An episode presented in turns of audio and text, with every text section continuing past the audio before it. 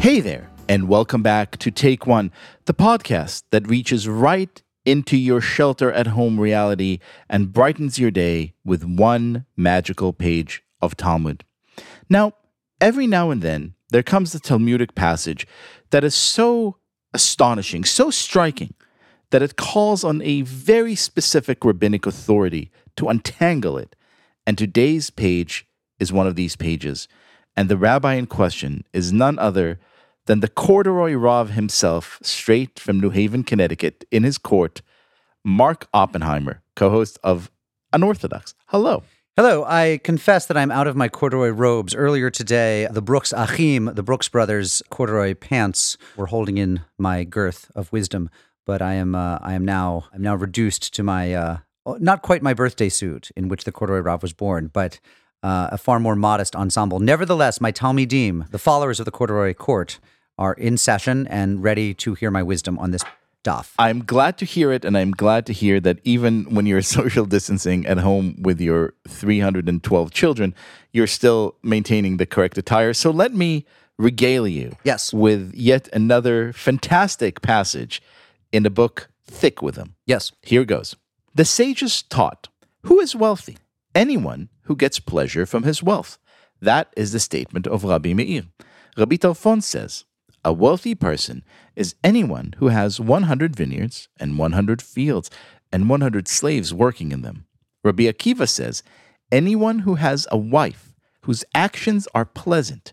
Rabbi Yossi says, Anyone who has a bathroom close to his table. These are very different accounts of what accounts for human happiness, wouldn't you say? Yes, indeed. And what it really means is that that the Creator uh, has made us all differently, right? That even though we're all made B'Tselem Elohim in in God's image, that we aren't all made identical. I mean, there are so many, there are infinite faces of God, and there are infinite ways that we can be um, our truest selves. So my interpretation of this is: look, uh, we were created, whether by the Lord, God, Hashem, Elohim, the universe, fate, whatever, to be different. For some people, uh, the greatest happiness, wealth, right, prosperity, flourishing, human flourishing will come from finding, uh, you know, a pleasant bed and the bedclothes on it. For some, uh, there has to be material prosperity. For some, it's simply the opportunity to be clean, to bathe in the bathhouse. And if I could go on just a moment, uh, if I could, if I could tax your time just a little bit, Liel, I want to go back in this page of of Talmud and look at what gets them off on this on this little tangent. You know, so I quote, since bathing as preparation for enjoyment of Shabbat was discussed, the Gemara cites the homiletic interpretation of the verse describing those heading into exile. And here they quote from the book of Lamentations 3. Quote, and my soul is removed far off from peace, I forgot prosperity. So what do they mean? The rabbis ask that the soul is removed far off from peace. And Rabbi Abahu says that is the lack of opportunity to engage in kindling the Shabbat lights. That's what it would mean to be removed from peace. And then someone else says no. Uh, Rabbi Yirmeh says it's the lack of the opportunity to bathe, and that's how they get into this idea. And someone else says no, it's the lack of hot water for one's hands and feet. And then Rabbi Yitzchak Napacha says prosperity is a pleasant bed and the bedclothes that are on it. And then Rabbi Abba says no, it is a made bed and a wife adorned. So if you go back just a little bit, you discover that in exile, these rabbis are saying how are we to read a rabbinic passage that refers to the destruction of the temple, to exile, to your soul being alienated from itself? And one of them says, an unmade bed. And what that says to me is, and I think of this because my wife, you know, it's, and, and many people, I think it's very important. The day cannot begin until the bed is made. And we always say, why? You're going to mess it up again at night. Correct.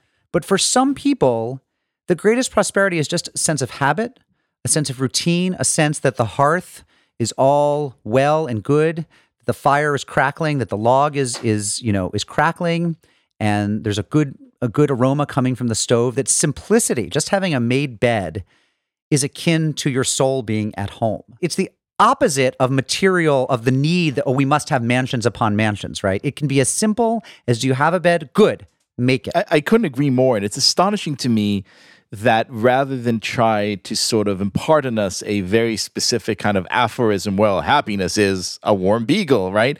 The Talmud says, well, you know, there are all sorts. For one, like Tarfon, yeah, you'll have to be a millionaire and swimming in it. For others, like Meir, just be happy with what you have. Some, like Akiva, would say, well, kind of, it's all about others and being in communion with others, especially your wife. And then uh, there's my favorite, Yossi, who says, actually, we inhabit a body. We're embodied creatures. So I just need a nice bathroom because that's where comfort yeah. begins and ends. and it's so true, right? I mean, it's amazing to think that even before the kind of indoor plumbing that we have now. Oh, David is with me. Come here, sweetie man. The the heir to the uh, to the rabbinic dynasty, the future Corduroy Rav, is uh, is is displeased. Even back then, we're talking almost two thousand years ago. There were people who said, "You know what I want is a nice magazine and a toilet and a locked door."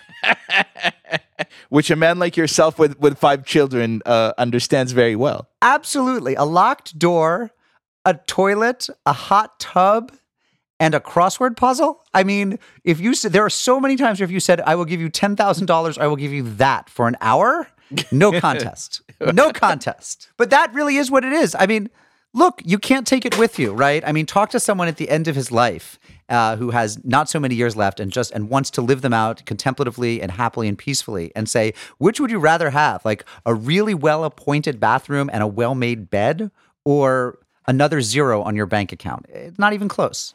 I, I couldn't agree more. Rabbeinu Corduroy, thank you so much for taking the time to illuminate this page of Talmud for us today. I wish you a wide waled fabric. Till next time. Till next time.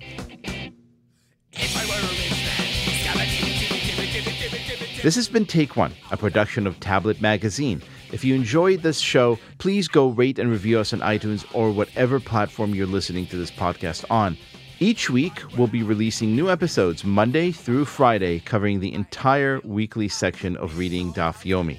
I'm your host, Liel Leibovitz. Our producer is Josh Cross. For more information, go to tabletmag.com slash take one or email us at take one at tabletmag.com. I hope we've made your day a little bit more Talmudic, and we'll see you again soon.